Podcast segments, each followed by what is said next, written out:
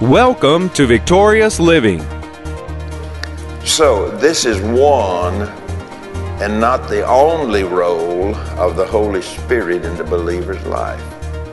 It's one thing for me to say, I am filled with the Holy Spirit, but it's another thing for me to say, I'm led by the Spirit. So there, there is those two things. Yes, we do have the Spirit of God in us. And probably most of us in here tonight have been baptized in the Holy Spirit. That's one thing. But the other thing is, it's to be led by that Spirit so that your life comes together as God would have it. And as God planned it, our life would come together so that we may walk in the place and in the position that He has assigned to us. Welcome to Victorious Living with Pastor Cowan. Today, Pastor Cowan shares with us the role of the Holy Spirit in the believer's life. We invite you to stay tuned to today's program. If you can't, we invite you to visit our website at victoriousliving.org. There you'll find other audio and video resources to help you in your Christian walk. And now, here's Pastor Cowan as he shares the role of the Holy Spirit in the believer's life. I want to share with you tonight on the role of the Holy Spirit in the believer's life. Now, you know, when I came up as a, as a, as a, a young, young, young person, uh, mainly uh, our emphasis was on receiving the baptism of the Holy Spirit uh, uh, with the evidence of tongues, speaking in tongues, which is correct, which is right. But, but somehow or another, we quit right there and in the sense that we did not talk about the role of the Holy Spirit in the believer's life. So the Holy Spirit has been given to us, obviously, to, to uh, pray in the Spirit and pray in the language, and we understand all of that. But His role is so much larger, so much wider than that uh, for the believer in, in, in their life, in our life. And so I want to share with you some thoughts tonight from it the role of the Holy Spirit in the believer's life. And I say what I was saying, let me, I didn't finish all that, because uh, sometimes, you know, a person can say, Well, I'm spirit filled. And uh, I was talking to some ministers not too awful long ago, and we were t- talking along this line that when people say, I am spirit filled, and so when we got to talking, we found out they did speak in tongues at one time, but not since that time. So he's not active in that life uh, without using the, the language of the Spirit.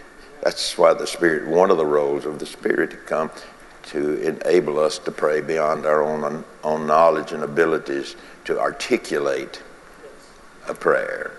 And then I, we were talking, we kept talking along, and, and uh, he made the, he, he, in his conversation, he said, uh, the, uh, there are a lot of churches that say they are spirit filled churches, but very few of them in that church are spirit filled. And so I thought, wow, you know, that's, uh, that's really not what, what the Lord intended or intends for a church, you know, to get it, speaking tongues, and never use it again, or never allow the Spirit to have His place in our life. And uh, and what it does, it just kind of goes to the back of our mind. Okay, well, let me get off and get on this. Ephesians chapter 3, verses 14 through 16.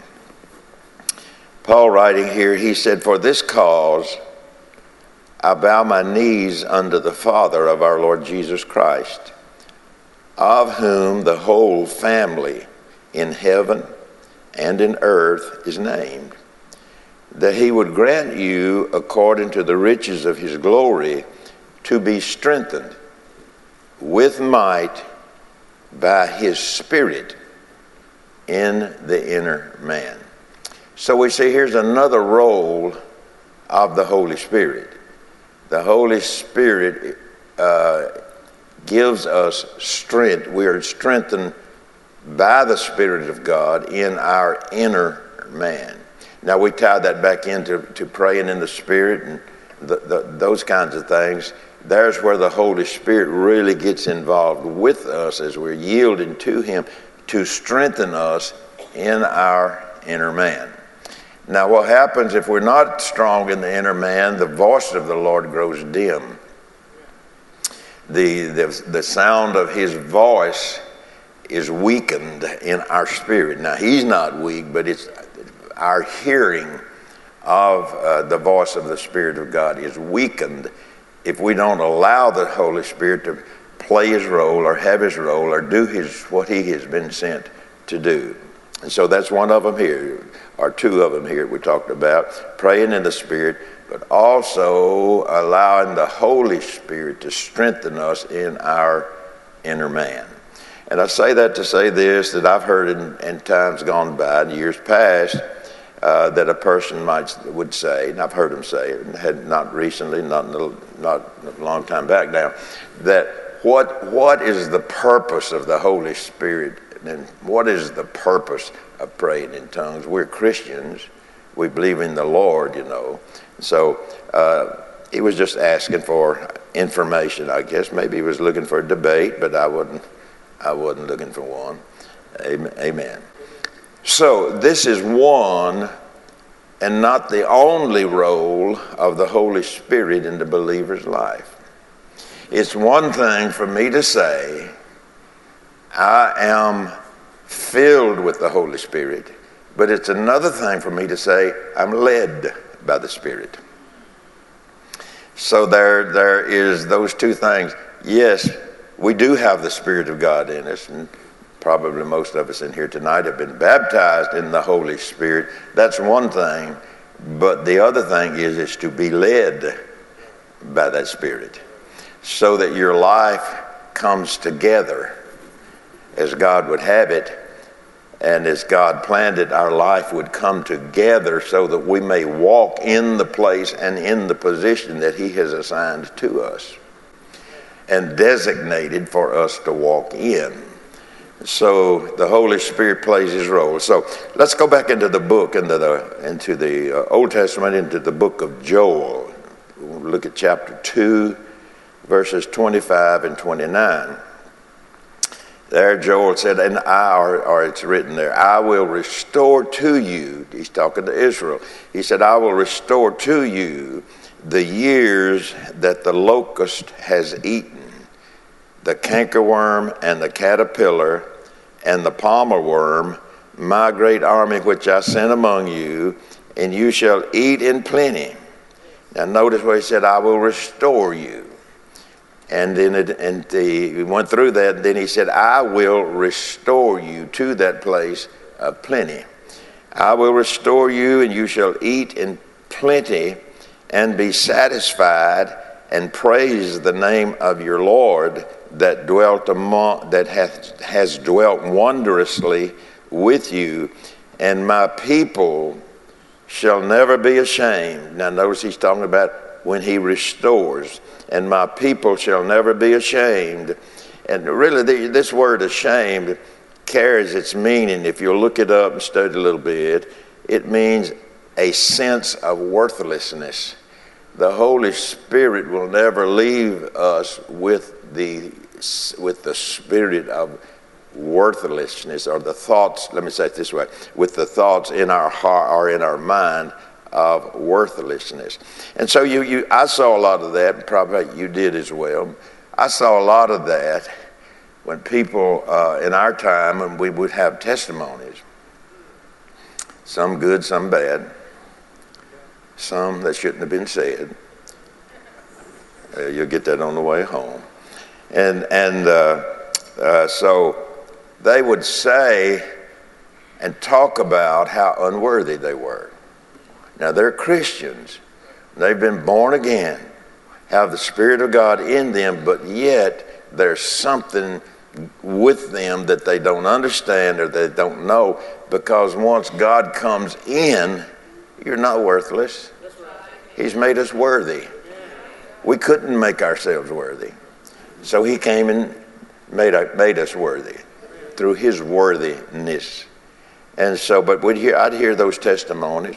We would hear those testimonies of how I'm, I'm unworthy and how weak they were. And I, just a lot of catchphrases that they would use because it was lodged in their thinking. Actually, it was preached to them.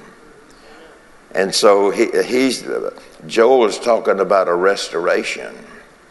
And he says here in this, uh, in this uh, verse, and my people shall never be ashamed, never dealing with a sense of worthlessness.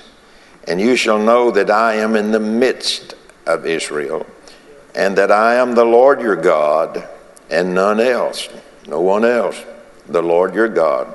And my people shall never be ashamed. There's the word again. And it shall come to pass afterward that I restore you. After I restore you, after, and it shall come to pass afterward that I will pour out of my spirit upon all flesh. So we're living in the afterward. That's where we're at. We're in the afterward. Now, see, here's the point for, for any of us. How many of us are taking advantage because we're living in the afterward? Well, it got quiet there, but let me, let me move on. How many are, are taking advantage of what the Bible says? Afterward, he said he's going to pour out his spirit. And of course, it's, it's listed over in the book of Acts uh, where Peter uh, rehearsed this verse uh, out of Joel here. But listen what he says. And says, Afterward, that I will pour out of my spirit upon all flesh. And your sons and your daughters shall prophesy, your old men shall dream dreams, your young men shall see visions, and also upon the servants and upon the handmaids in those days will I pour out of my spirit.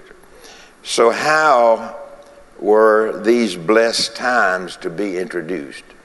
Now, that's the question that's, that's in this reading we've done. How, here's the question how were these blessed times that, that Joel talked about, how were these blessed times uh, to be introduced? They were introduced by the outpouring of the Holy Spirit for us on the day of Pentecost. When the Holy, Go- when the Holy Ghost came upon the people there after their, their uh, ten, what was 10 days prayer, seeking the Lord's face. And uh, there came the sound from heaven. And so this was the beginning of, in our dispensation, of God pouring out of His Spirit the blessings that He talked about here that He gave to Israel when He said this. He said, And I will restore to you the years that the locust is eaten. You know, today some people have let the locust eat away at their blessings. But we are in a period. It's our hope that today's message, The Role of the Holy Spirit in the Believer's Life, by Pastor Cowan, has ministered to you. We invite you to come visit us at our website, victoriousliving.org. There you'll find audio of today's sermon and different resources and materials that can help you in your Christian walk. If you would like to request a free CD copy of today's message, you can do that by calling 1 800 842 7896. Again, that number 1 800 842 7896. If you would like to receive a free CD copy of today's message, today's offer is number 20. Please request special offer number 20. From Pastor Cowan and the congregation of Faith is the Victory Church, we'll be looking for you next time on Victorious Living.